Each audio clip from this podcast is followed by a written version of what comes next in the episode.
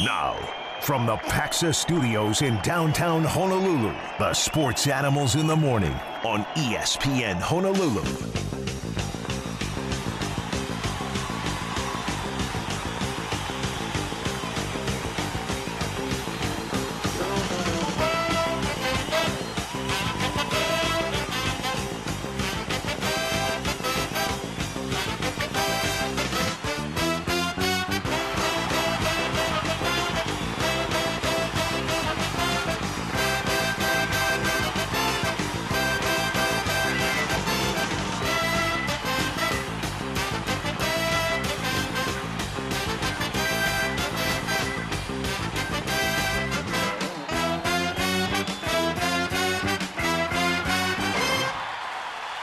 Morning. It's time for the Sports Animals on ESPN Honolulu. Hope everyone had a wonderful weekend. It was a wonderful weekend for, well, Shohei Ohtani, who is uh, now a Los Angeles Dodger. Uh, you know, just when I thought, uh, for just a couple of seconds there, it seemed like Jon Rahm was the highest paid athlete in the world, and here comes Shohei Ohtani to kind of show him up. Uh, $700 million. I, I'm not surprised that he goes to the LA Dodgers, but I am surprised at 700 million. I thought 600 might have been the top dollar amount, but without him pitching next year, maybe lower. 700 million. Is he he's going to make more than the Orioles and the Oakland A's teams combined. Think about that for a year and 70 million in a year. Incredible. Good gig if you can get it.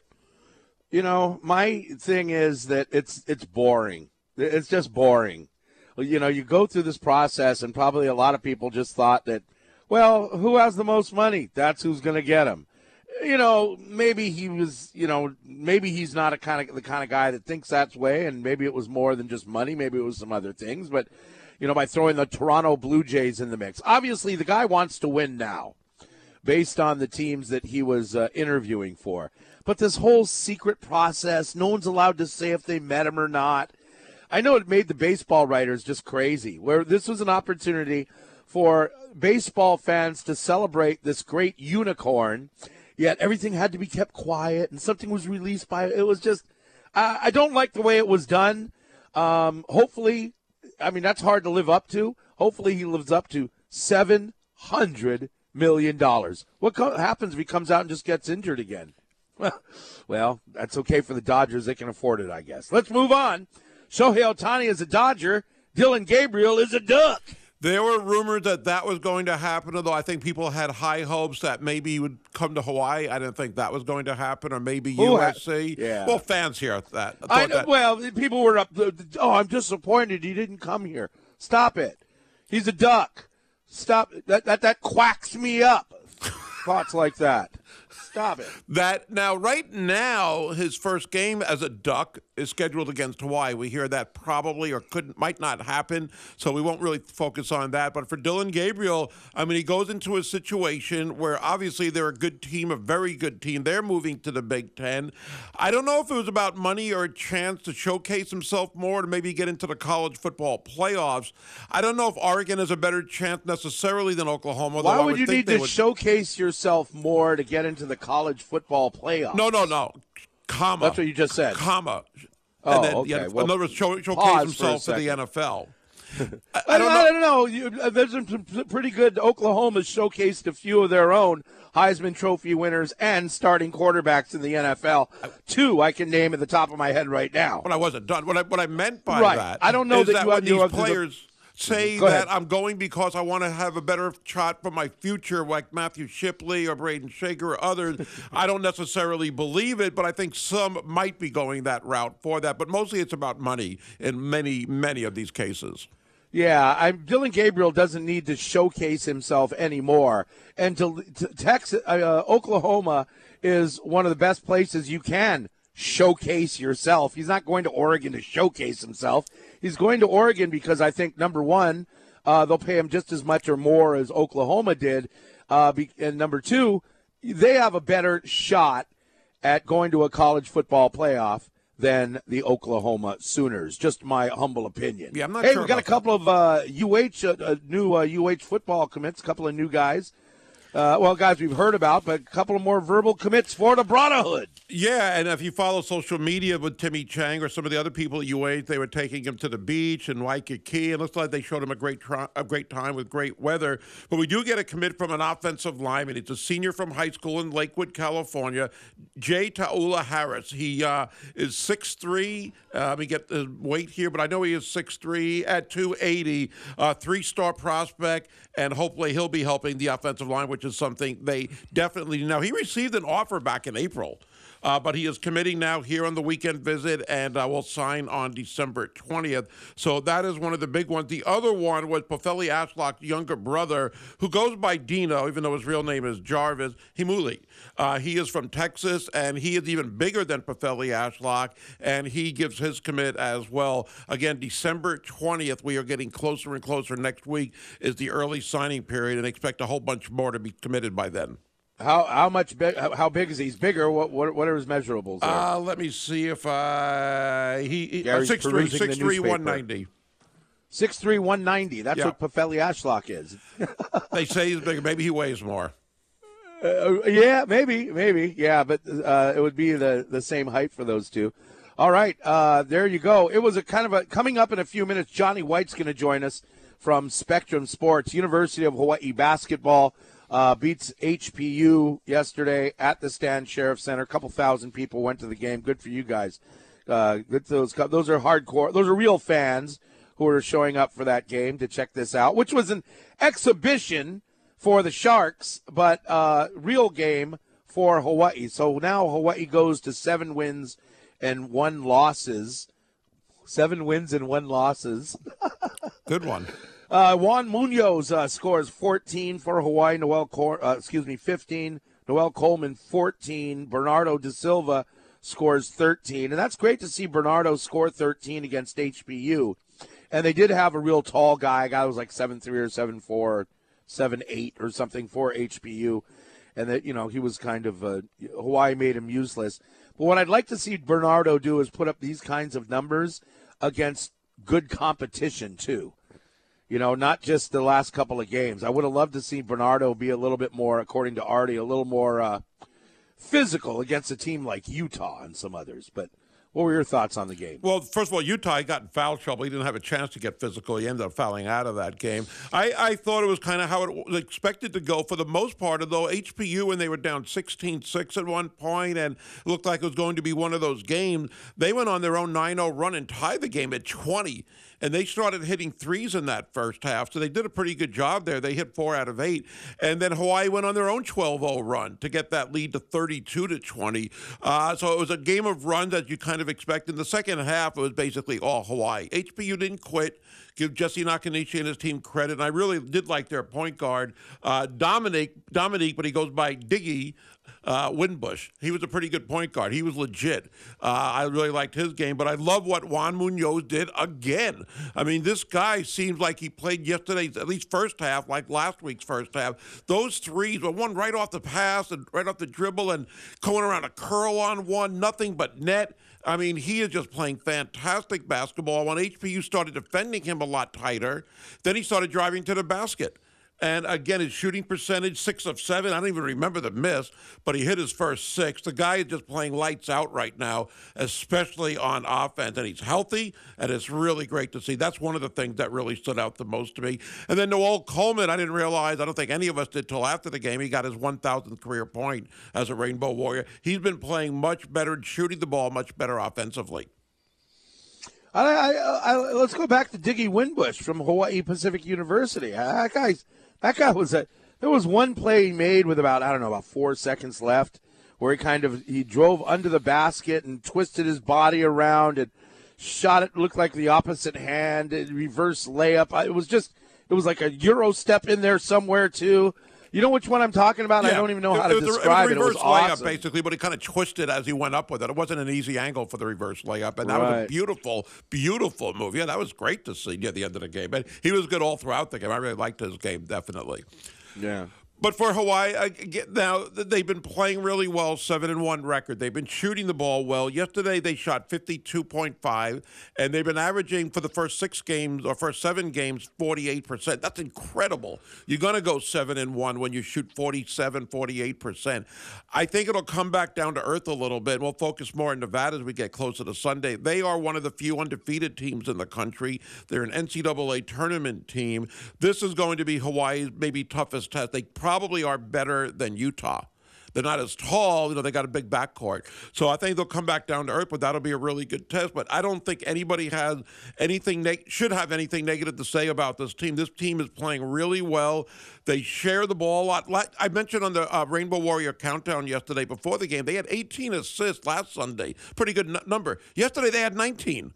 They share the ball well, and I think what you do when you have those quick passes around the perimeter, you're finding that open guy. How many times with a guy like Justin McCoy? I think on both of his threes, he was wide open because of the quick ball movement around the outside, around the perimeter. And I love that style that they're playing. I mean, they got a little bit of an inside game with Bernardo and what he's doing, but these outside guys are really hitting their threes, 38% yesterday. You got guys that can drive to the basket Noel, Juan Munoz, JoVon, and of course McCoy.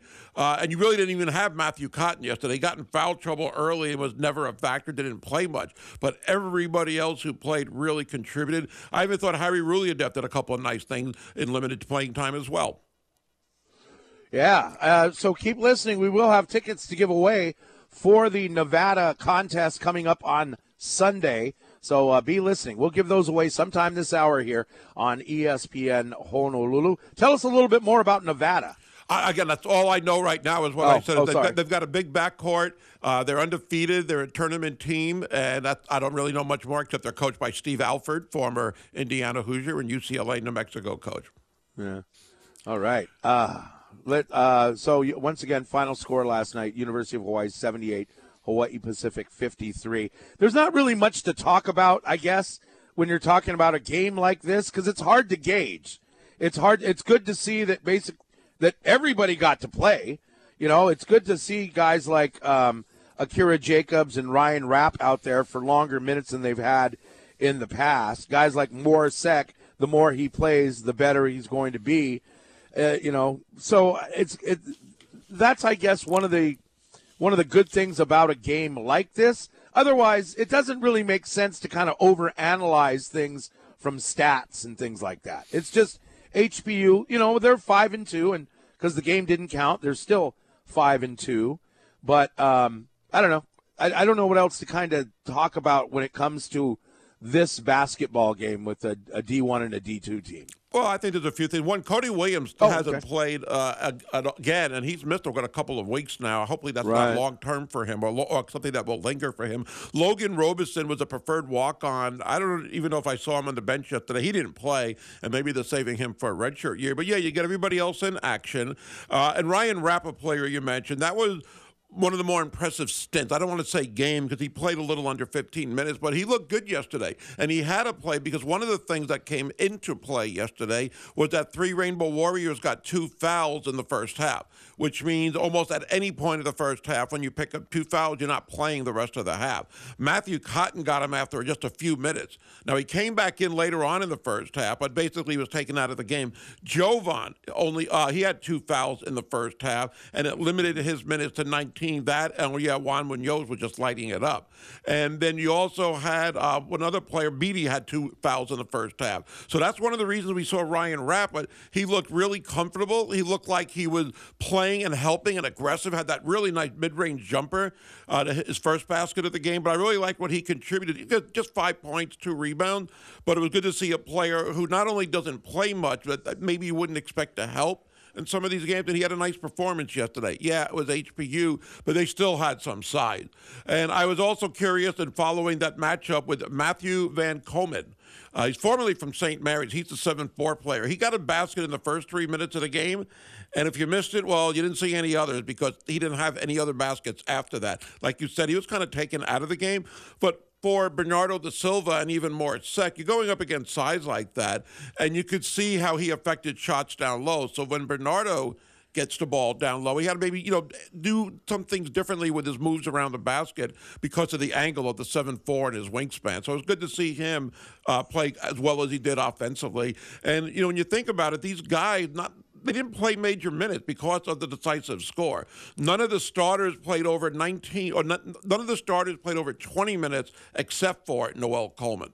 And again, part of it foul trouble, but also you got a lot of depth and you were able to really utilize it yesterday. So that was great to see. And hopefully this will transition into what we'll call the second phase of the season, Diamond Head Week, because Nevada doesn't count. It's not part of the Diamond Head Classic. They are. This is just a single game, but that's going to be a really good game to gauge where this team is at at this point.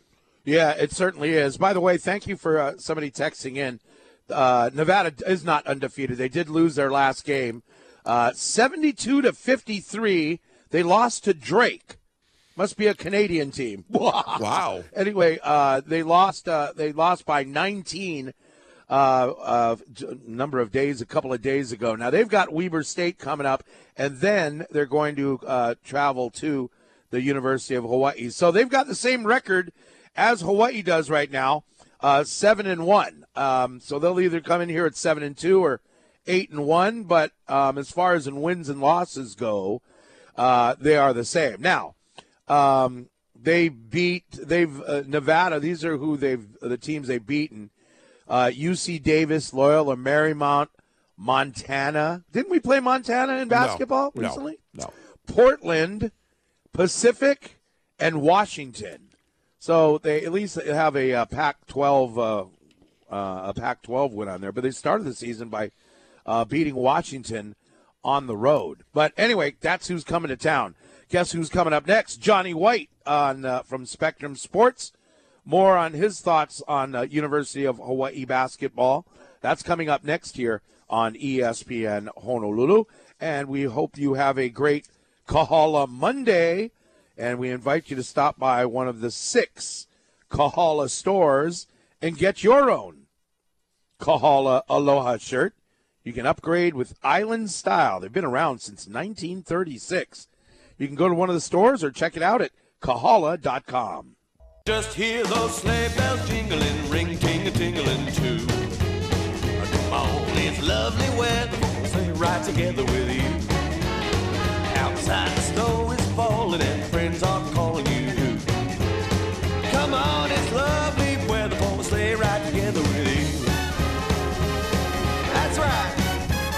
All right.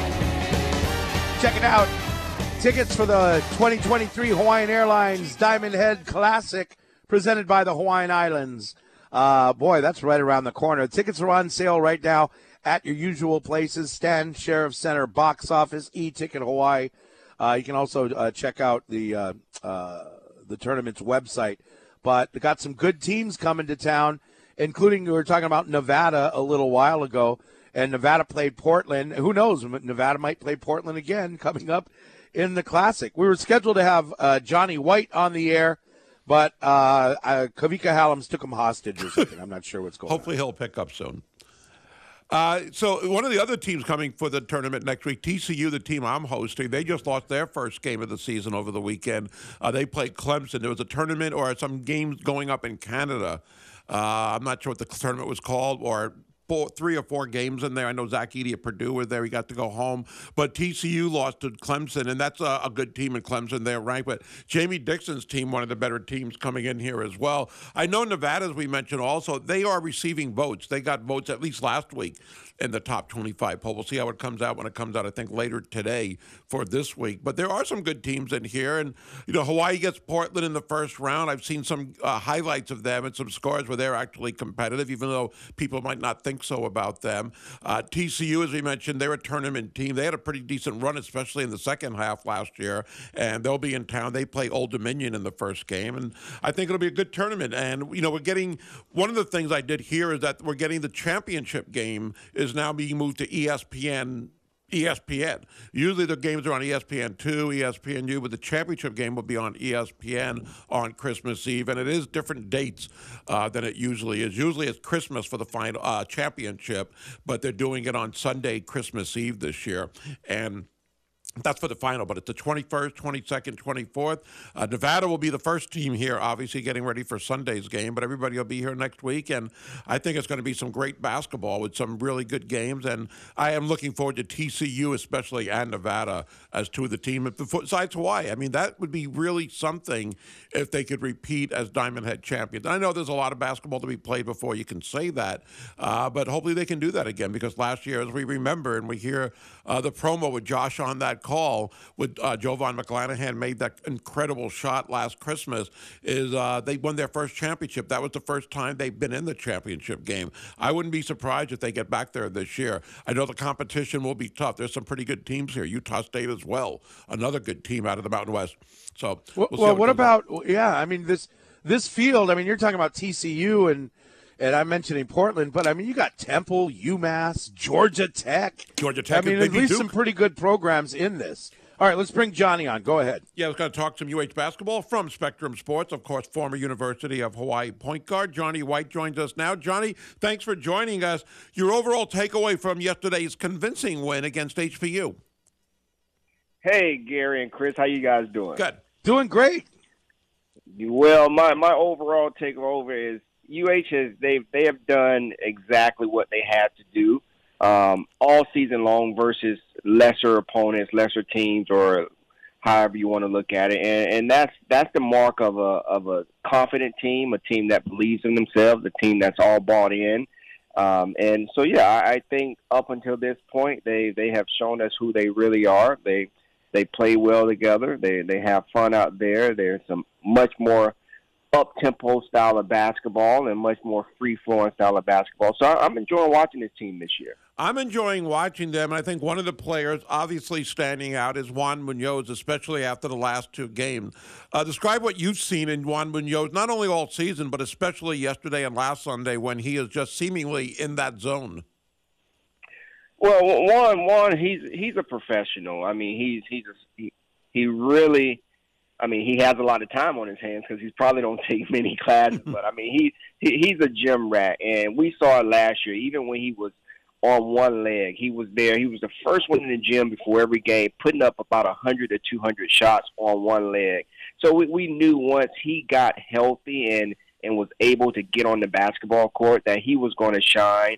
And I mean, what what a weapon to have really coming off the bench where for other teams, you really don't scout the sixth or seventh man that comes off the bench, but he's going to be highlighted on all scouting reports coming into the Big West as we can't leave this guy on the court by himself.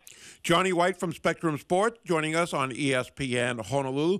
Well, it leads me to this when we talk about Juan Munoz and what he's shown and what we know he can do. What do you think should be done as far as managing the minutes, not because of his health, but because you also have JoVon McClanahan before before foul trouble yesterday would be deserving of more minutes than he got. And of course, Noel Coleman. Do you think we'll see a three guard backcourt like we've seen at times? I think we're going to see more and more of that, especially when you get into the Big West conference play, because the Big West is typically real guard heavy. And I think UH DNA this year they're they're they're scoring more points. Their point total is up about ten from last year in non-conference, and for that to stay the same, I, I mean you do have to run those three guards, and they all can handle it. I mean they're they're all five plus years in, in Division One basketball and have a lot of experience on the court there.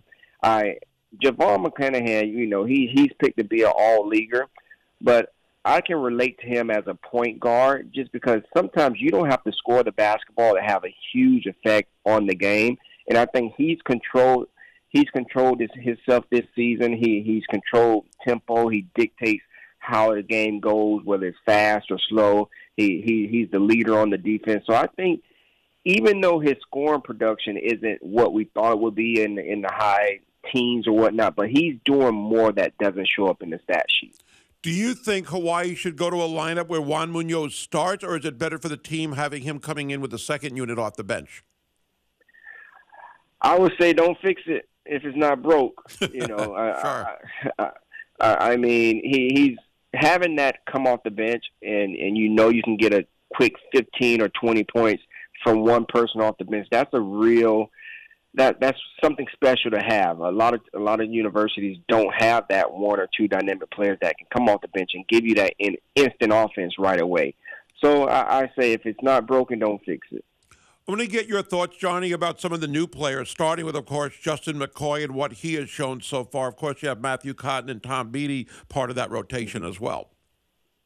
I like Justin McCoy. I think he's kind of fit right into to a, a good role, but I do believe he's going to be the the one guy who can really win games for you when when games get tough, where you can call his number and he's physical enough to, to score in the paint, and he's athletic and gifted enough to to take a bigger man on on on a perimeter and and do his work out there as well. So I think he's going to be a vital key to UH's success, especially as it gets later in the season and because you're going to need that that toughness and guy who wants the ball when it gets really tough. And Matthew Cotton, we we have yet to really see him really have a great game at the at SimpliFi Arena, but he's had a really good game on the road, and he just has to stay out of foul trouble. He kind of reminds me of like a Mike Thomas, super smart player, super smart guy, but always gets himself in in not so smart situations early in the game, which takes himself Right. out of the game. You know, so he, he he'll he'll get comfortable. He hadn't played in two years, but at, at this point of the season, your legs should be under you.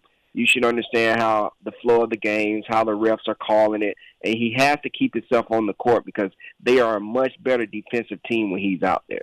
Yeah, the left-handed shooting, of course, as well. Okay, as the team is seven and one, getting ready for the Diamond Head in Nevada next Sunday, what do they need to improve on, in your opinion? I feel it's all defensively with this team. I, I think this team can get anything they want on the offensive end. They they've shown they can slow the ball down and execute their their offense. They've shown that they can get it off the rim and, and beat you down the floor in transition. They've shown that they can really flat out shoot the ball. And just defensively, I, I think collectively they're they've been really good as a team defense, but this team has a lot of dynamic perimeter players, and, and I think if they can just push up a little more, force the issue on defense, create some steals that's going to create some easy opportunities, they're going to be tough to beat if they're averaging 78 to 80 points a game because they usually take the best players or the second best players out of the game for the opponent team, for the opposing team. So far, so good for the Rainbow Warriors at seven and one. Johnny, always great having you on the show talking UH basketball. We'll see you out at the Stan Sheriff Center next Sunday for the Nevada game.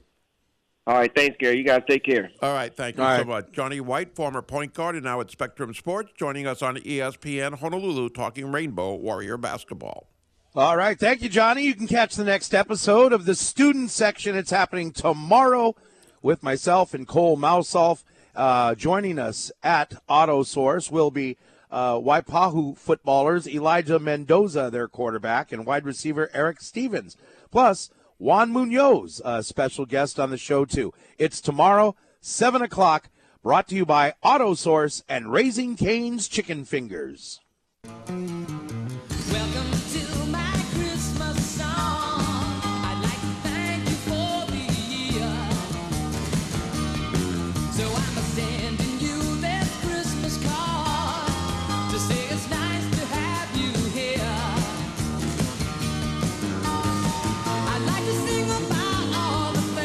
Few minutes, we're going to give away. That's the best Christmas song out there. I know I said it earlier.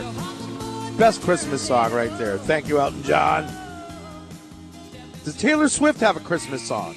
She's singing the version of Last Christmas. I hear that on the radio often this week, but everybody seems to be doing a version of that. Remind me not to listen to the radio stations you listen to. Keep listening. We're going to be giving away uh, Rainbow Warrior basketball tickets against Nevada coming up in uh, just a few minutes here. Uh, the Kansas City Chiefs uh, in the NFL, you know, they're, I don't know, it's it's almost time to panic for the Kansas City Chiefs.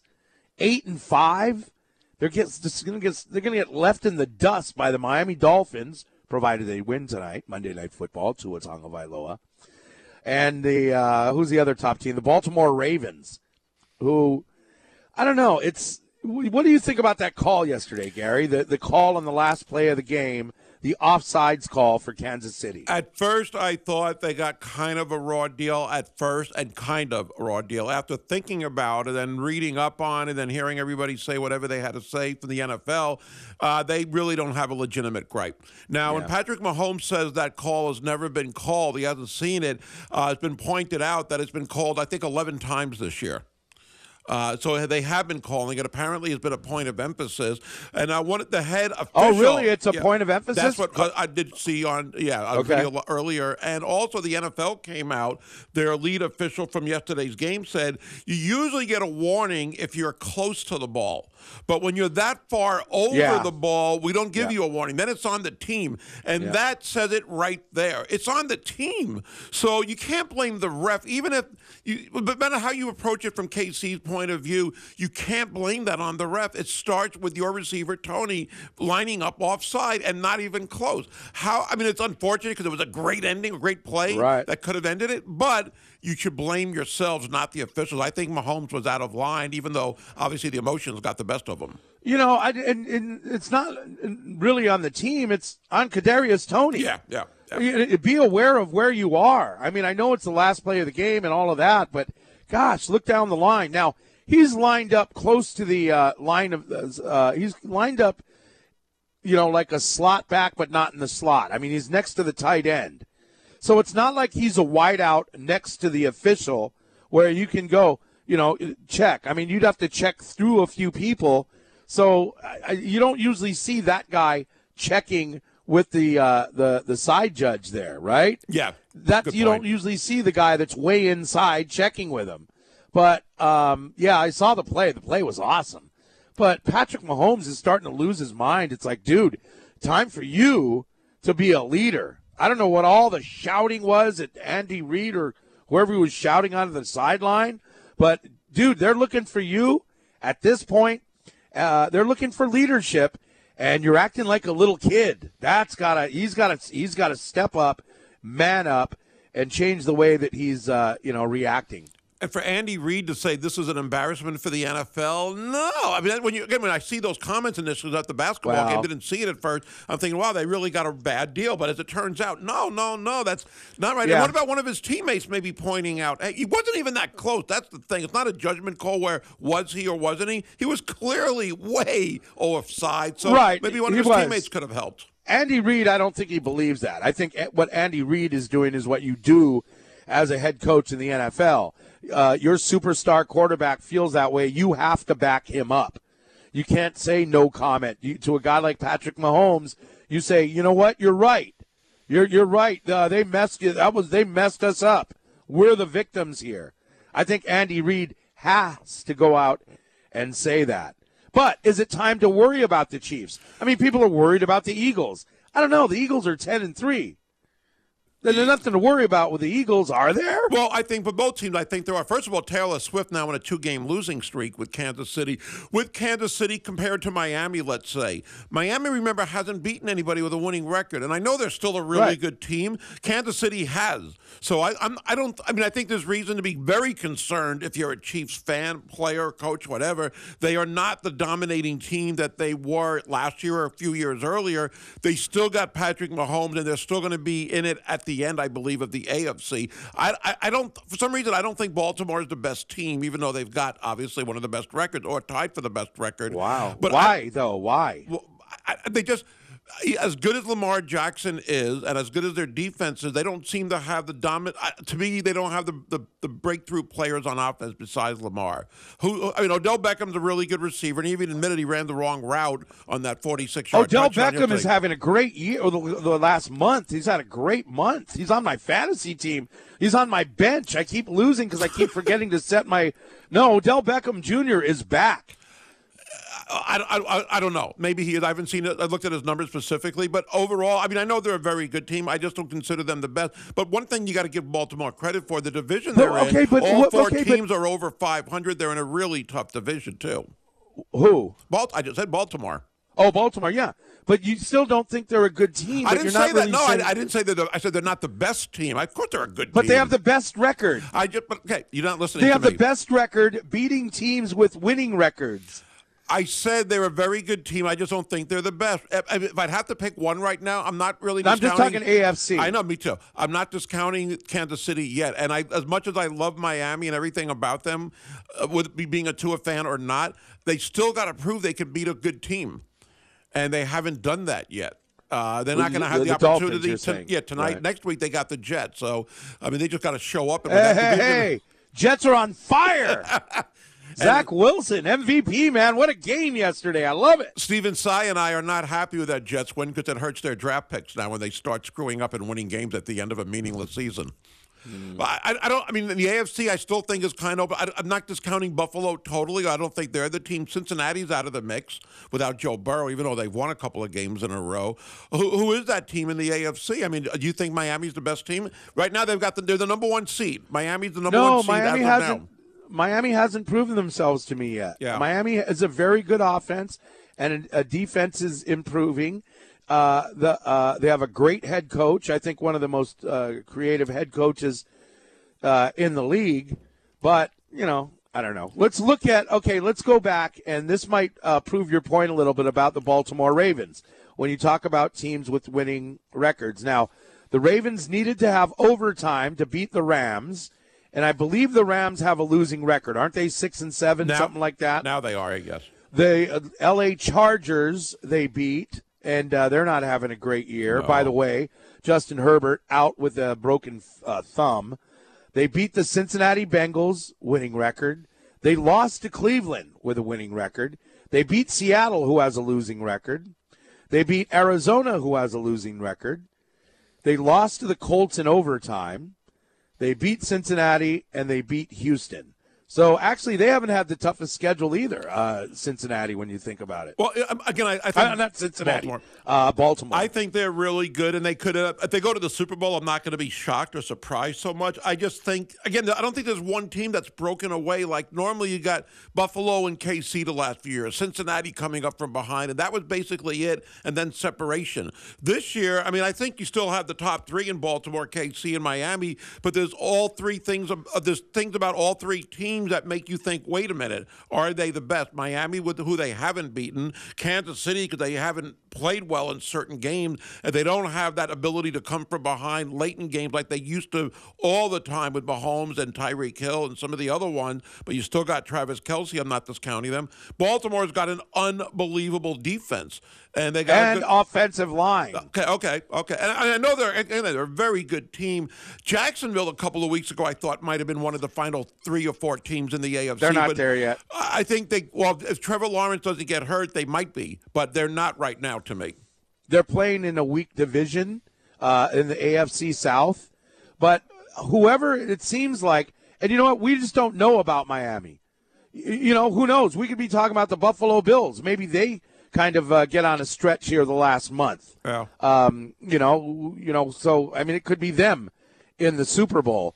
But I just think that whoever makes it from the AFC, they're no, they're they're no, they're going to be no match for either the San Francisco 49ers or the Dallas Cowboys. How about them Cowboys?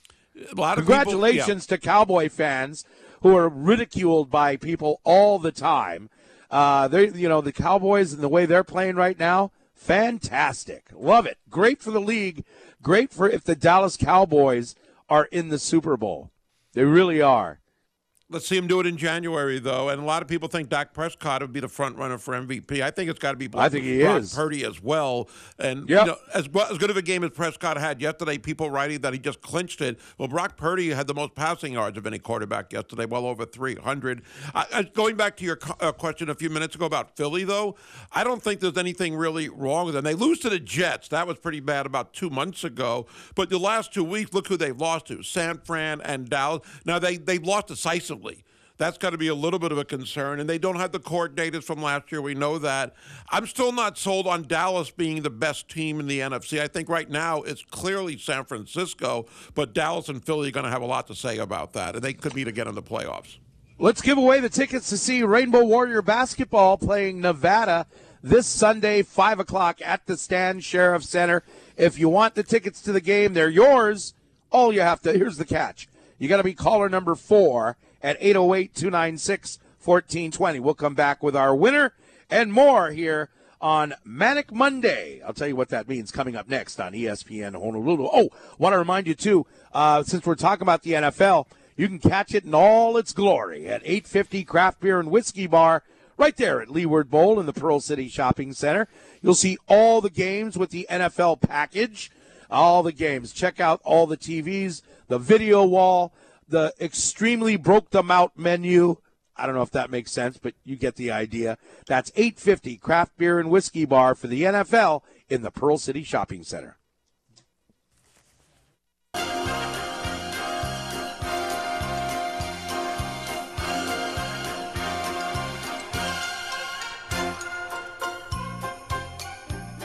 Happy Manic Monday. The, the, the Manic Monday. Oh, first of all, congratulations, Michael in Aiea. He won the tickets. More for you to win as the day goes on here on ESPN Honolulu. This is tickets to see Rainbow Warrior basketball against Nevada on Sunday. Sunday, Sunday. Hey, uh, it's Manic Monday today. That's what they call it. And I did not realize this. It's one of the biggest shopping days of the year. Cyber Sunday gets all the hype. But today, the second Monday in December, that's usually the day that racks up the most online sales. It's also, and maybe this is why, it's one of the last days you can order something and expect it to be delivered in time for Christmas. So today is the day. Wow. Today, I heard tomorrow was the deadline, but uh, this little piece of paper I have says uh, today. But either way, Well- uh, double check. I know Cyber Monday's big, but one of the things that kind of coincides with what you're saying is that I got like three or four emails from ticket places like the New York Knicks or places I bought tickets. And today, for I guess the same reason, no service fees. I keep getting the same email from different places about buying tickets. No service fees today only. I guess that's part of Manic Monday, I would assume. Yeah. All right. Also a good Uh, song. Yeah, it certainly was. Uh, Laura Beeman's going to join us next hour. Now, the Rainbow Wahine uh, have had the day off, but we'll get into uh, uh, uh, that coming up in a little while. Uh, Nick Herbig and DeForest Buckner, uh, great uh, weekend for a couple of uh, NFL Hawaiians. Well, I don't think The uh, now Jahlani Tavai, he played Thursday, and you know the paper always has the uh, you know list of how the uh, the guys from Hawaii ties are doing in the NFL. But uh, Nick Herbig came off because of he came in because of injury. I believe he had like eight tackles. DeForest Buckner had eight tackles as well. But remember, this guy's a defensive tackle. I mean, you're racking up eight tackles in a game.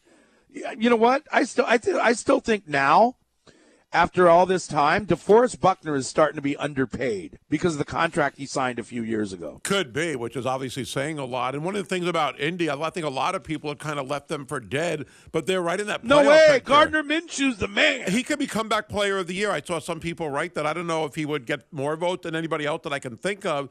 But Indianapolis is right. o- They're over 500. And remember, Jonathan Taylor isn't even playing now. And when he did play, it was a non-factor. So look what they've done with the backup quarterback. Well, he only played like two back. games. but, but- uh, but the point is, they're missing their two big. Well, one big star, Anthony Richardson, had a really good start. He's out for the the rookie quarterback. You got to give them credit. A rookie head coach, and look what they've been doing. That's pretty impressive story right there. They could be a playoff team. You know, one of the stories and one of the big disappointments this year it are the Pittsburgh Steelers. And you know, the the whole thing and I, I saw something online, one of the commentators saying that, you know, hey, this is great. Mike Tomlin's never had a losing season. That shouldn't be the standard in Pittsburgh to not have a losing season. It should be, you know, how long has Mike Tomlin been there and how many Super Bowls has he won? Not enough, according to the fans. They haven't won I a- believe he's got one Super Bowl win. They haven't won a playoff game, I believe, since 2016. I think I heard that the other day as well. That's pretty long, actually. Coming up, we can discuss too on uh, the NFL with the draft coming. It's far away in April, but decisions like the Chicago Bears, the Pittsburgh Steelers, and some others have to look have to look within themselves and say, is this the quarterback that's going to bring us to the promised land? Because some guys got to make some tough decisions. I think the Steelers are one of them. That and more coming up with the Sports Animals on ESPN Honolulu.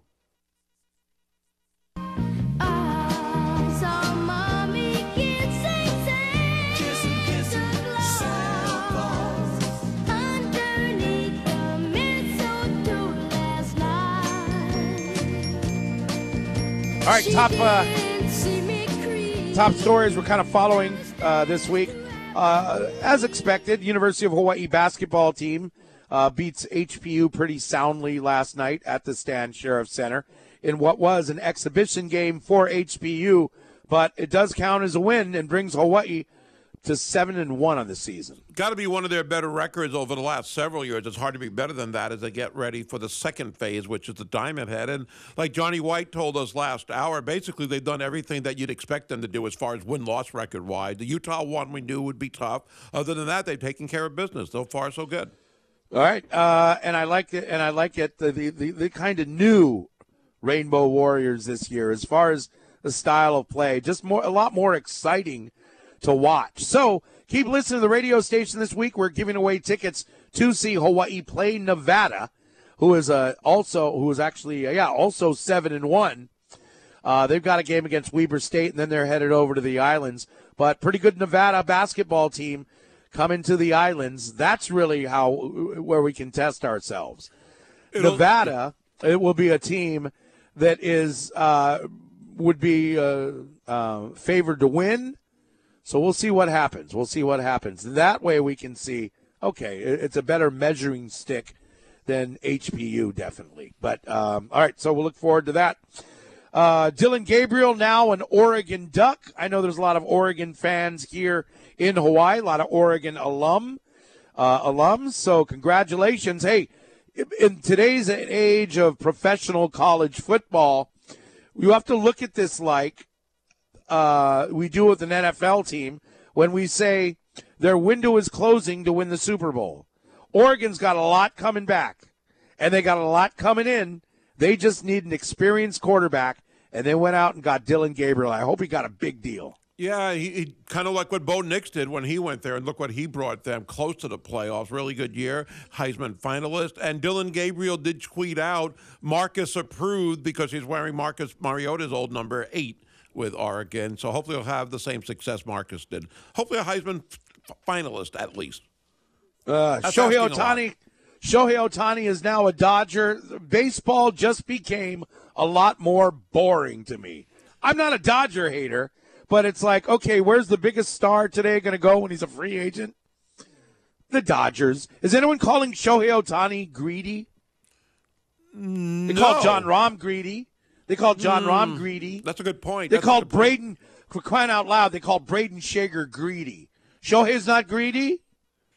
Come on. Good point. And you know the thing is, they've had great rosters before. They've won one World Series in this stretch, which is one more than a lot of teams. But with the Angels, they had a pretty good roster, and it brought them nothing. I don't know exactly why. I think it's going to be money that not well. It won't be spent well. It'll be a contract that they will regret at some point, even though it's going to bring them more attention. And they are deferring a lot of the money here, so it's not going to cost them in the luxury tax, even though it comes out to seventy million. He won't get that every year right off the top. I, I, and he's 29 now. Going to be 39 when this is over. There's no, I don't see any way. I know he's kind of like Superman. I don't think there's any way that he's going to be pitching and hitting at 34 years old. If he does, I can't see him being as effective as he is. And he has been really effective. We know that. But if it doesn't bring the Dodgers a World Series, and they've done these deals before where they bring over a Mookie Betts, a David Price, uh, Justin Turner, other players they brought in who have been great, Freddie Freeman.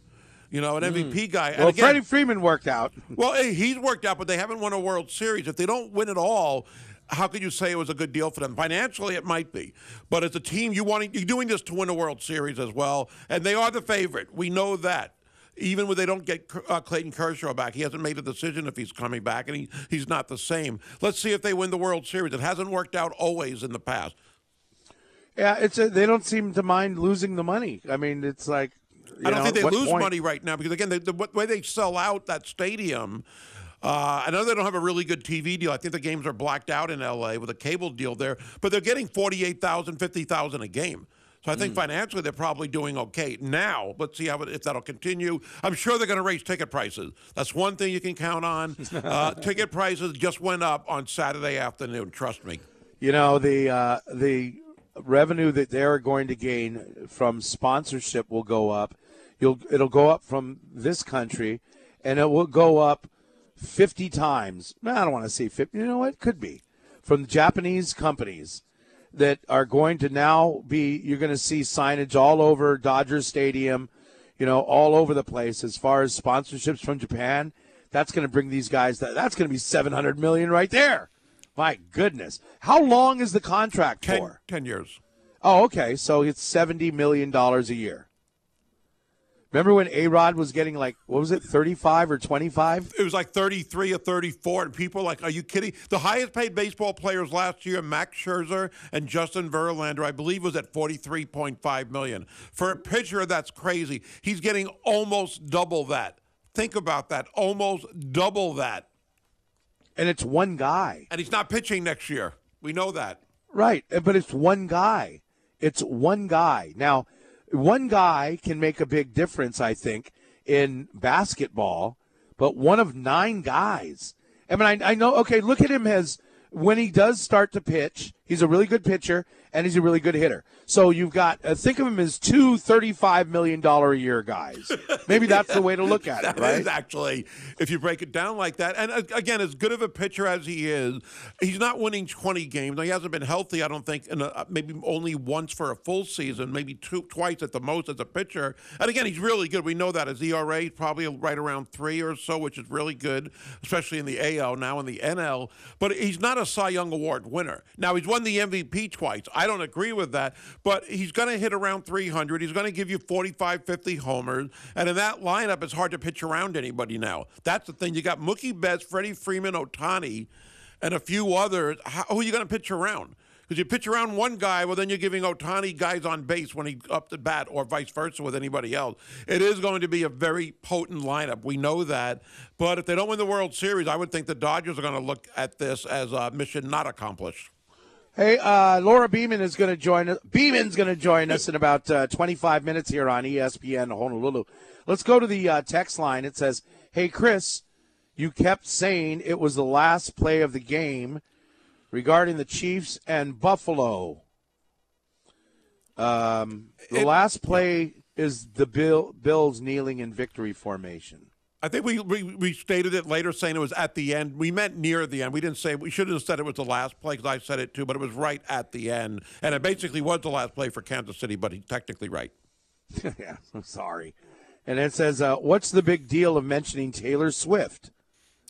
I don't, I don't understand the rationale for her to win that recent Times Person of the Year. Sorry, you didn't win Time Person of the Year. And sure, it hurts that Barbie, a fictional character, was nominated over you, a real person. But there's always next year. Wow. And it's ended with Merry Christmas, glory to God in the highest. That's why they have bumper stickers that say, and I feel bad. They have bumper stickers that says, "God help me," and then in little words says, "From your followers." Uh, you know, to, to to bring that up at the end, and then say that. Gosh, dude. Okay, somebody says uh, Shohei San is not greedy. It's called market value. He is a worldwide phenomenon, and it's bringing the New Balance back to uh, Balance brand. It's bringing the New Balance brand back to relevancy. New Balance is that his uh, is that his shoe sponsor? I didn't know. Maybe It's it is. no longer for fat middle-aged guys in jorts. Thank you. That's a uh, that's a good text. No, you know what? He's not greedy. And I said this when we, we were talking about Brayden Schager transferring. If it was for money, if Matthew Shipley is transferring for more money, then you, you know what? Then you know what? If you've got a job and you make fifty thousand dollars a year and you can move up to eighty-five thousand dollars a year, if you take that, are you greedy? Are you greedy? Or somebody's giving you a better deal? That's not greed, especially in this country. Stop. I don't think it's greed either, but you can look at it this way, especially if there's a salary cap, which there isn't in baseball. If you take up that much money, then your team can't afford to keep some of the other good players on. They've got to get rid of them. And that happens in the NBA. Some guys will restructure their contracts so they can afford other players, but nobody's going to turn money down. I think there's 99.9% of the athletes out there, maybe closer to 100 than even that, are going to take the top doll- dollar they can possibly get. And why wouldn't you? You, you can't blame the players. I mean, you're going to let everybody else make the money? If you're that good, yeah, you take it all. Why not? The owners obviously have it, or they wouldn't they wouldn't be paying it. Yeah. Uh, somebody did correct me and say Drake is from Iowa. Yeah. I was, I was, I know they're, I, you guys. I was referring to the rapper Drake, and I, I'm not that dumb. Please, gosh. It's attack Chris today. I got to join on this. like, don't make it. Don't try and be funny. 808 296 1420. Now, I don't understand this. Maybe you do. It says, guess UH fans and students are going slow walk into watching men's basketball. I guess what they mean by that is uh, maybe twofold. Is that one thing is that we're not getting a lot of fans. Yesterday's 2021 was the second highest we got. Last Sunday was over 3,100. Uh, but the students haven't shown up yet. Now, right now, we know they're in you know spring uh, Christmas break. So they're not going to have a lot of students there. I, I hope when conference play starts and we get back to the Thursday, Saturday games starting in late December that we will have a lot of fans showing up, including the students. But so far, the students aren't going to, uh, haven't been showing up. Now, there's something I got to follow up on, but Jamie Smith is in town visiting Hawaii, and I think he might have For something folks who don't know who Ja- remember Jamie, Jamie Smith, Smith was like he was an assistant coach. He was actually a director of ops for them. But what he started doing was making those theme nights as well. And he did a really good job. He was hired by Gib Arnold, stay with Eran, I think just that one year, the NCAA year. Uh, he had those Star Wars nights and SpongeBob nights and whatever else it was, but they really caught on with a lot of fans. And I'll, I'll confirm everything on this, but he might have something planned for a game later on this month for Big West play. So I, I think that would help with the fans as well. But the students, yeah, they haven't shown up yet, but I think that's almost the norm for almost every year. Beginning of the season, uh, you're not going to have as many fans overall. You're not going to have as many students for whatever reason. And remember, they haven't had any Saturday games yet. I was thinking about that. They've had the Sunday game. The other games at home are on Tuesday and Thursday. So when they start getting these Saturday games, you know you'll probably get a lot more students on those nights. Yeah, and you're competing with a lot right now this time of year. Now, if I remember correctly, and uh, you know, if we were playing Kentucky on a Sunday instead of HPU, you'd have eight thousand people there, not two thousand people. It's you know, it is what it, that's that's how it is. If I remember correctly, uh, attendance was low to start the year last year, and then it kind of builds once the Hawaiian Airlines Diamond Head Classic comes, and then you get into league play. Football season is long gone, but right now there's, uh, I mean, look, today's the busiest shopping day of the year on Manic Monday uh, for you know for cyber the kind. Uh, the malls were just nuts over the weekend with people Christmas shopping and Christmas parties, uh, family things, kids get. I mean, there's, there's so much that you're competing with. So especially when you come out with a game against HPU, and I have nothing against HPU. My daughter graduated from HPU, uh, and, and but I mean when you're playing games like that, you expect to get the attendance you get. You're, you're totally right. You're totally right. Now, that happens in January, that's something different. And you're totally right about last year. It started off where we, I don't think we broke 3,000 or 3,500 in November and December. When Big West Play started, it started getting bit, uh, a little bit more crowded with the fans. But I don't think we ever even broke five or 6,000, maybe except for senior night. But the, the crowd usually increase when conference play starts. You're right. The opponents are a little bit of a rivals here and there, depending if it's Long Beach State or Irvine or some of the others. So I think we'll get a lot more students. I certainly hope we do. And if you watch this team already, you know they're worth attending a game in person because they are, as some people say, fun to watch. fun to watch. you know, and with the um, with the football team, part of the problem the football team has, and I keep I keep running into this, is, and I you know, it's it's I'm not being negative because I am 100 percent behind the Brotherhood, but I'm still hearing people saying that the stadium is uncomfortable. Stadium's uncomfortable. It's a lot of the kupunas, but with basketball, it seems like the the loyal fan base of Rainbow Warrior basketball is not like the loyal fan base of men's volleyball. Men's volleyball, sometimes they're playing these teams, you know, first year programs or whatever. Now, granted, you're going to get more people for Long Beach State and Irvine, right? Or BYU or UCLA. But you still have, you'll have a lot more than 2,000 fans uh, having men's volleyball play somebody like Simon Fraser.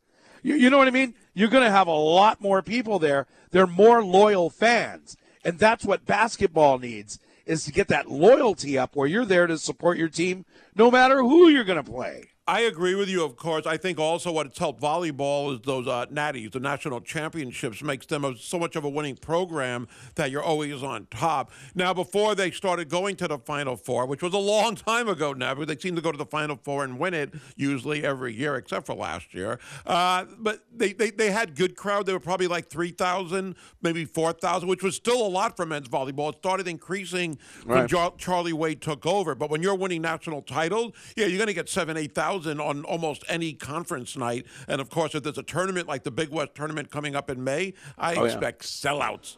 All right, uh, that's the way it goes. But it, something tells me though that if they, all of a sudden there's a downtick a little bit, you still have a more a, a bigger and a more loyal fan base for vo- both volleyball teams than you do for the basketball teams. Unfortunately, but let's get the basketball fans in there, and especially if the men's team keeps playing like they're playing, kind of an upbeat, you know, freestyle, you know, letting the letting the guys play.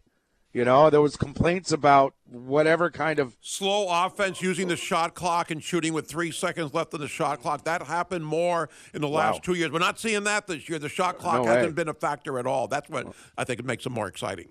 Hey, you can catch the next episode of the student section. It's tomorrow at 7 p.m. You can join myself and Cole Mousoff. Uh, we will be broadcasting from Auto Source on the corner of Kapiolani and Ke'eaumoku. Uh, brand new showroom over there. Our guests for the student section tomorrow, Juan Munoz uh, will be, I believe, in the first segment. Uh, that's followed by Eric Stevens and Elijah Mendoza, Waipahu football players. Uh, so that's tomorrow. You can catch it on the radio live or watch it later in the week on YouTube. It's brought to you by AutoSource and Raising Cane's Chicken Fingers.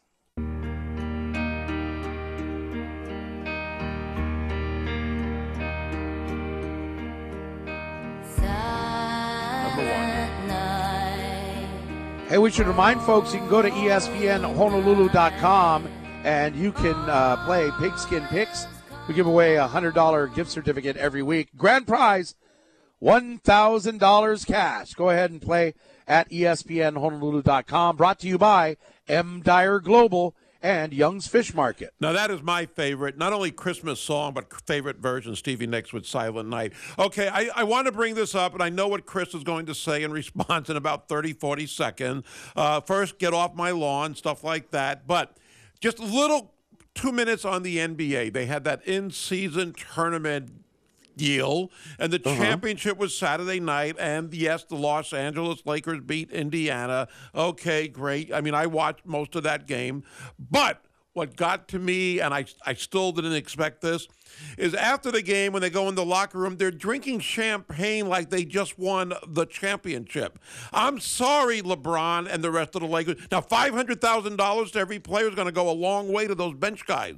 But you win a championship in early December, you shouldn't be celebrating with champagne. It means nothing in the big picture. Well, Again, it means nothing to Joe Fan. I said you were gonna say that. The blood, sweat, and tears of practice, goal setting. Uh, you know, it's I, it's it's something they put out there in front of the players, and it's something that they competed for. You can see the disappointment in guys like Zion Williamson when they lost to the Lakers, what he had to say afterwards.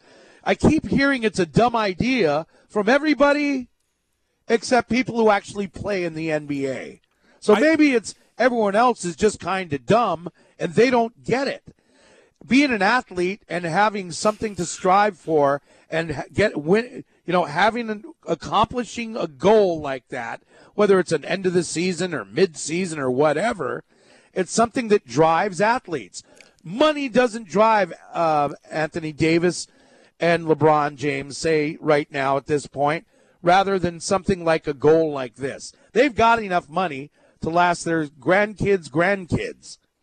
So by you know, and I like what you uh, did mention about the bench players. Half a million dollars does mean a lot of money. yeah, that's great for them. But I think these guys are athletes, and uh, it's a goal that they're trying to set. They accomplish their goal. That's why they're celebrating with champagne. Okay, you just said whether it's an end of season championship or an in season. There's a big difference between the two. The the winning at the end is what gives you everything. It makes you the world champion. It's everything. The in season Right. tournament is a goal, and it's everything you said is basically true. But Right. I don't think they should have celebrated with champagne. I, this is not something that's going to be should the remembered. beer? Should they celebrate Nothing. with, You- you- with have- some have a- PBR? have- go to a nice dinner. Have Shake Shack in Vegas on the Strip. Live it up. You know, Yeah. I mean, have champagne. You you didn't win anything that significant.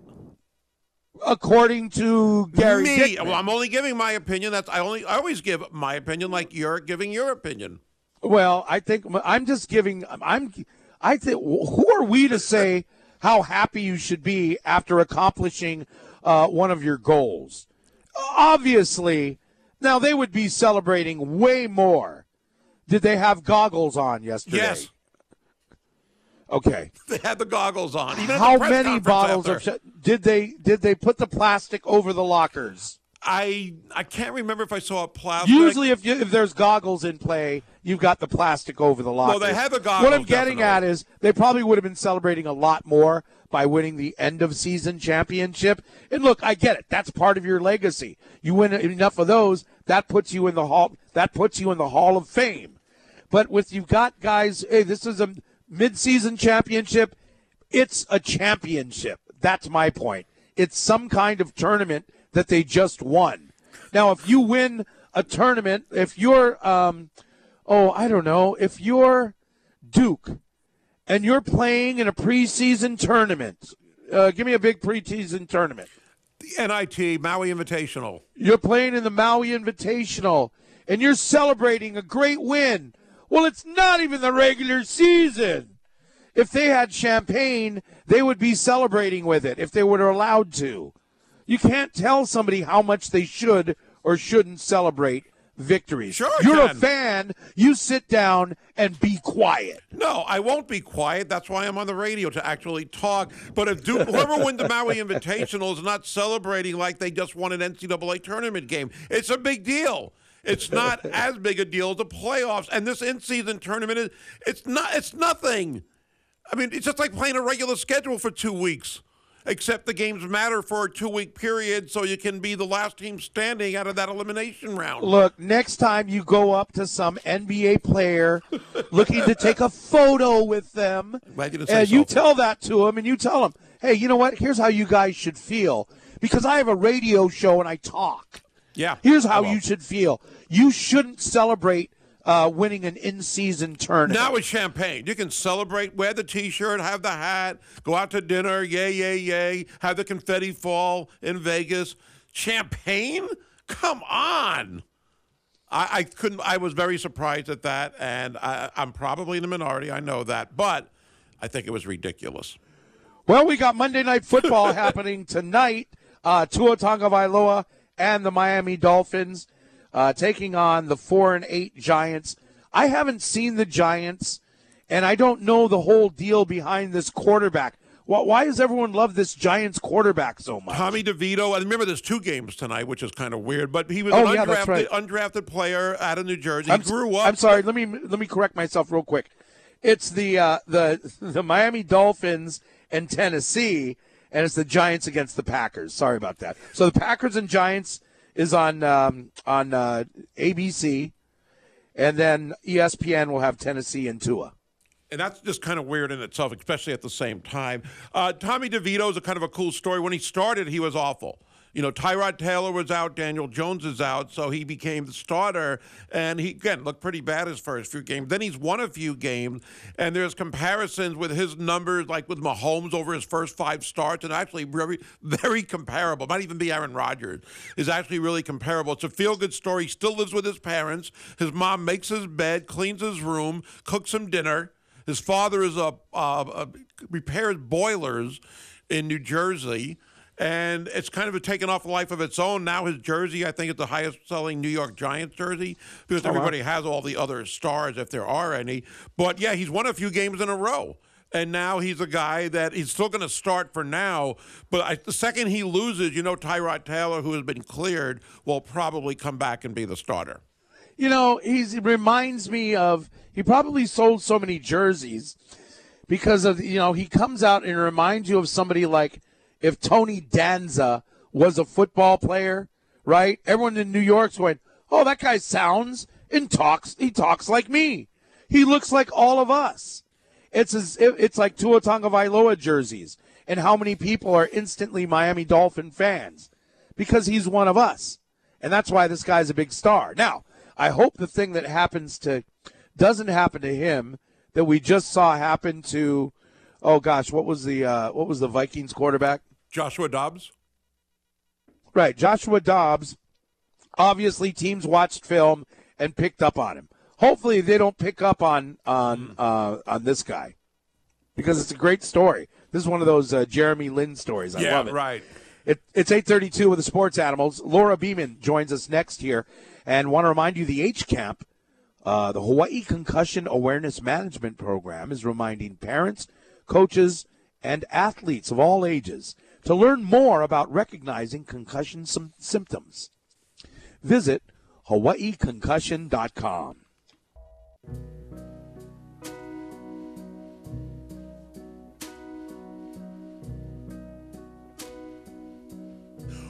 We have been talking a lot of basketball this morning. We're going to continue right now. The Rainbow Wahine basketball team in a little bit of a, a lapse in the schedule as far as not playing games. 18 days between games, but the last time we saw them, very impressive against San Jose State. Joining us now on ESPN Honolulu, their head coach Laura Beeman. Coach, thank you for joining us. And last Sunday, I imagine you were pretty pleased with everything that took place at the Stan Sheriff Center.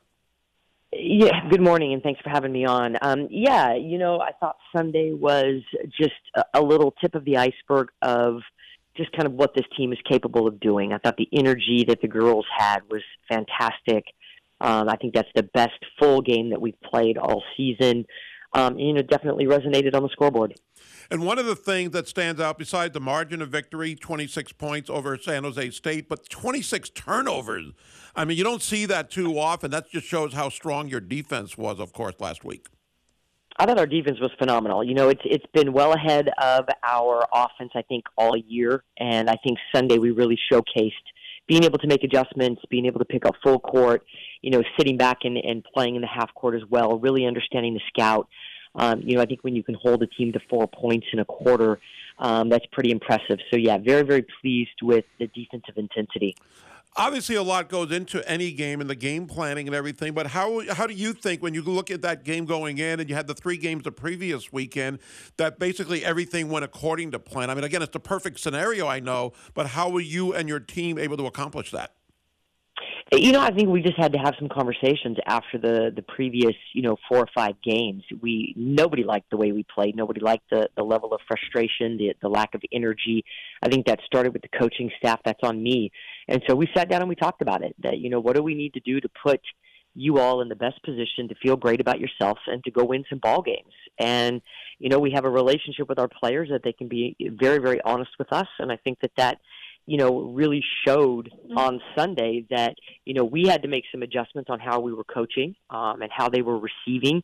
And again, it's our job to put them in the best position, not the other way around.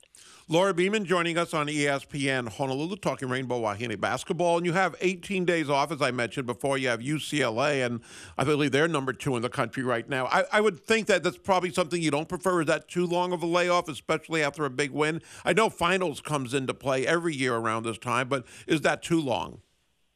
Uh, You know, it's not my favorite thing. You're absolutely right. I, I think it is a long time. The the good thing is, I we have seen a ton of growth in practice with just the team being able to overcome different types of situations that we're putting them in um, in practice scenarios. And so we've seen some great growth. We've also had the ability and the time to do some great team building and bonding.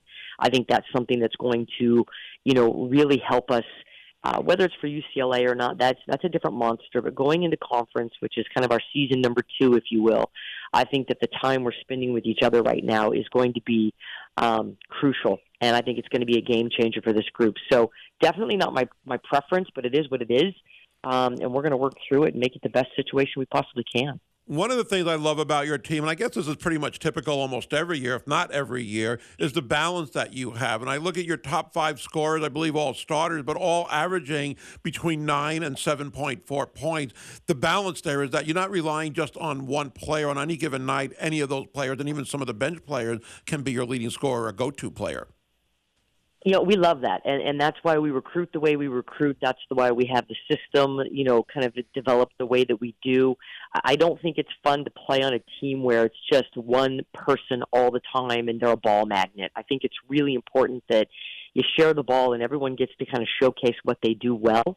Um, our job again as a coaching staff to put players in the position that they can score, and then in practices to continue to develop that skill. And I think to your point, that's why as the season goes on, we get better, and the girls thoroughly enjoy playing in the system because they know any given night they're going to have the ball in their hands and be able to do what they need to do to help us win. You can you have Olivia Davies and Kelsey Imai. They both started only one game, and they could easily start every single game. When you have that kind of not only talent off the bench, but the experience factor, I would think you don't really miss much when those players come in. And I know Olivia Davies, her defense really stood out against San Jose State last week as well. You know, agree. And then throw Deja Phillips coming off the bench, and you can have you know Ashley Toms that either starts or comes off the bench. And you know, uh, we do. We have a luxury right now of being able to work different players in and out of our lineup. Um, Olivia brings a sense of calm that I think helps um, Lily at the point. I think it helps, you know, Kelsey at the point.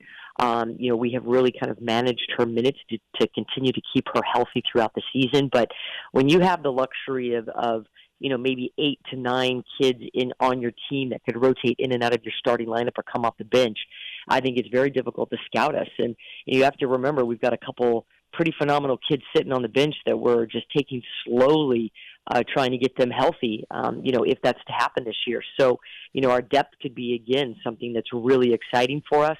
Um, you know, and if they don't return for whatever reason, then what we have is, is good enough to, to do well in the Big West and hopefully beyond. I know you can't say too much about that, but when tur- uh, conference play does start on December 30th at Cal State Fullerton, do you expect the team to be at full strength or closer closer than they've been now? You know, you hope so. Um, and, and it's it's really when it comes down to it, you have to allow players that are, are returning from injury to feel both great physically and mentally. It's something that we won't pressure them. Uh, we don't want anyone to pressure them. This has to be something that they feel confident and want to do. So, of course, you hope for their sake that they get on the court sooner than later, um, but it's nothing that we're going to rush. Um, so, as far as going into conference, you know, right now we're going to go with what we have. Um, for more full strength, that's wonderful. If we're not, we're still very, very confident with what we have. I'm going to get your thoughts on this topic and my way of looking at it. When I look at this team right now, three and five, it's not the record you want, but what I say about that, it, not that it doesn't matter, but conference play is what it's all about. You win the Big West, you win those three games in March, you get to go to the NCAA tournament. Based on that, I know you're not looking at these games as not important, of course, because they are as far as getting to your goal. But how big a factor is it in the big picture when you compare the Big West to what your team has played now with these eight games and UCLA coming up next week? Well, you don't know what you don't know, and so you can tell your team, "Hey, you know, you you won the tournament. You're going to the NC2A, and this is a monster you've never seen." And they're going to look at you kind of cross-eyed. I think that playing the Stanfords, the UWs, and now going into UCLA, our team will have played the best women's teams in the country, some of them. And so, you know, if we take care of business like we're supposed to and what we want to do when we advance to the NC2A, our kids will know that the, the pace, physicality, um, the processing that you have to have mentally in order to beat a team like a UCLA or a Stanford. And so I think that, you know, you have to be careful in that scheduling so that you don't shoot the confidence level. But we do this every year, and our kids know that we are going to have some big time opponents you know, we could get our teeth kicked in. We, you know, we could upset somebody. And so I think they, one, love the experience of going and playing top teams. And two, there is no shock when you see, to, to go back to last year, the LSUs. I think our team handled that experience very, very well and played LSU very, very well. So a fine balance, a lot of communication, but I think the girls really enjoy playing some of the top teams in the country. Yeah, and I know You know, fans and you, you, you laugh a little bit because when you talk about, you know, getting your teeth kicked in, I kind of think of Kelsey Imai. right? All Poor she thing. wants for Christmas. All she wants Yeah. for Christmas. Great win last week. We want to wish you the best of luck against UCLA. We won't see you in person until the Fullerton game after Christmas on December. Well, that'll be on the road against us on December 30th. Happy holidays to you and your team, and we'll talk soon. Appreciate it. Happy holidays to everyone as well. Thank you, guys. All right, thank you so much. Laura Beeman joining us on ESPN Honolulu. So a week from Thursday against UCLA, who I believe is number two in the country. New polls will come out by tomorrow, and then they start conference play on December 30th on the road at Fullerton. Hey, a couple of shout outs here. Uh, shout out to our top local finishers in the uh, Honolulu Marathon uh, yesterday uh, Kristen Imada and Zach Lee. Congratulations to the uh, top locals in the race. And um, you were just mentioning uh, UCLA um, and uh, Sidwell Friends, the team we've been hyping up all week, did end up winning the Nike Iolani Classic on the girls' side yesterday with a last minute basket, last second basket. And it was again was it against Clovis West or Sierra Sierra, Canyon. Canyon? Sierra Canyon. It was Sierra Canyon. Okay. Against Sierra Canyon. But what a way to finish. And I think of UCLA because a couple of their players from Sidwell are going to UCLA. So anyway, all right, we'll be back to wrap it all up here on ESPN Honolulu. We'll be right back.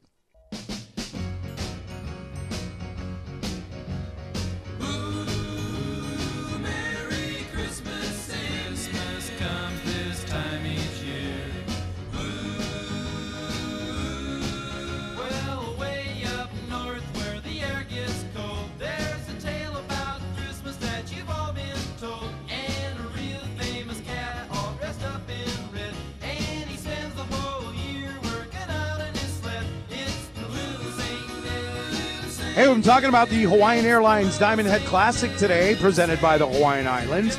But also, uh, tickets are on sale for the Easy Post Hawaii Bowl. This is, um, you mentioned this earlier. Usually something happens on Christmas Day or Christmas Eve or whatever. But this time, let's see, the, the, um, the football game is on the 23rd. So before it was like, oh, Christmas Eve, I'm, it's, uh, I can't make it, I'm busy. 23rd, maybe people are even more busy, though, is what I'm thinking. I'm not sure. But hey, you know what? It's not on Christmas Eve. Some people celebrate Christmas. You know, you go to the in laws on Christmas Eve and the other laws on the, uh, you know, Christmas morning or Christmas Day or something.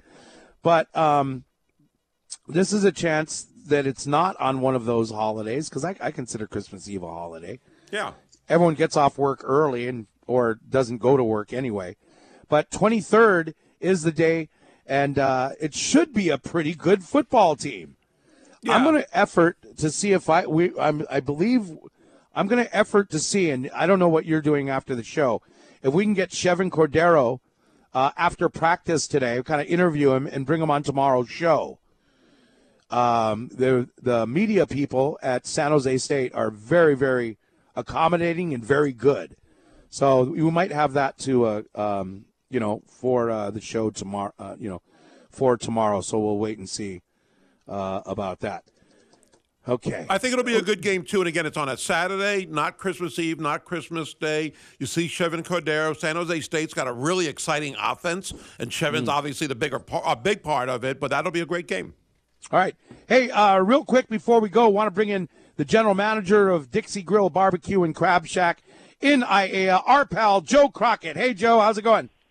Aloha, good morning, guys. Life is good. Yeah, Right on. Hey, you know, we were talking about Christmas and Christmas shopping. Today being Manic Monday, it's one of the really big, busy um, online shopping days. And speaking of shopping, we were talking uh, earlier, maybe you heard the commercials about gift certificates at Dixie Grill Barbecue and Crab Shack. You guys got a special deal going on, huh, Joe? Yeah, we're running a uh, special right now on our gift certificates. Uh, buy uh, $100 in gift certificates and get a $25 complimentary gift certificate just for yourself. Wow. Or you can just take that extra 25 and you can give it to somebody else or whatever. Very oh, yeah, good. That, that's true. Yeah, you could give them $125 if you wanted to. Well, you don't, you know, if you like them that much. I mean, that's a, that's you know pretty. Hey, uh, so folks, you just stop by Dixie Grill and uh, just go up to a server or something. Is that how to do it? Yeah, they can just come in and they can uh, go up to the bar and talk to the bartender or grab one of the servers. Or if you see me walking around, I'm six foot eight, got a big long white beard. Grab me. I'll be happy to grab them for you. Yeah. He's skinny Santa Claus. I just thought a six foot eight skinny Santa Claus. Anyway, you can't miss Joe. All right, Gibson, and, and tell folks about some of the uh, maybe a couple of the favorite dishes that they can uh, purchase with these gift certificates. Well, what you can get here that not a lot of people have, we have our frickles, which is our fried pickles made with Yes. our in-house made sriracha. We have brisket stuffed potato skins, which are deep fried potato skins, sautéed brisket, melted cheese, bacon, and green onions. Those are amazing. And then we have our pill and eat shrimp. We have our calamari. And then, of course, we always have all of our smoked meats, our brisket, our pork, our ribs, our andouille, our turkey, that we smoke using local Kiawe wood. We don't use anything else here but local Kiawe wood. So we get that nice local flavor in it, too. Yeah, that sounds so good. Uh, folks, open for lunch today. Just my suggestion. Hey, you go doing your Christmas shopping at Pearl Ridge, stop by right over there. Dixie Grill Barbecue and Crab Shack. This is now you see these uh, barbecue. Uh, what do you call these barbecue franchises from the mainland popping up here and there? But Dixie Grill Barbecue and Crab Shack, anything but a franchise. In fact, you got some exciting news about Grubhub. Yeah, we do. We uh, well, like you said, we're not a franchise. We are the OG barbecue shack here on the island. Been around thirty plus years, and now you can order and get some South in your mouth right at home using the Grubhub app. Log on to Grubhub. We're on there now. You can get the Dixie Grill delivered right to your door. That is absolutely fantastic, Big Joe. Hey, anything else you want to let the folks know? Hey, you know what? Stop by for your NFL Monday Night Football. Two games tonight, so you can uh, catch a couple of games at the same time, right? Yeah, we uh, we show all the football games here. We got the NFL games on Monday, Thursday, college games on Saturday. You know, we run our happy hour during that time. We got you know nine dollar thirty two ounce Bud Light and Stellas. Uh, we got a great happy hour. We got Taco Tuesday where we're just shoving stuff in, in, in tortilla shells on Tuesday. got a lot of there's a lot of great things going on here. Dixie Grill. Just want to let everybody know we're still here. We're not going anywhere. All right, and uh, yeah, you know what?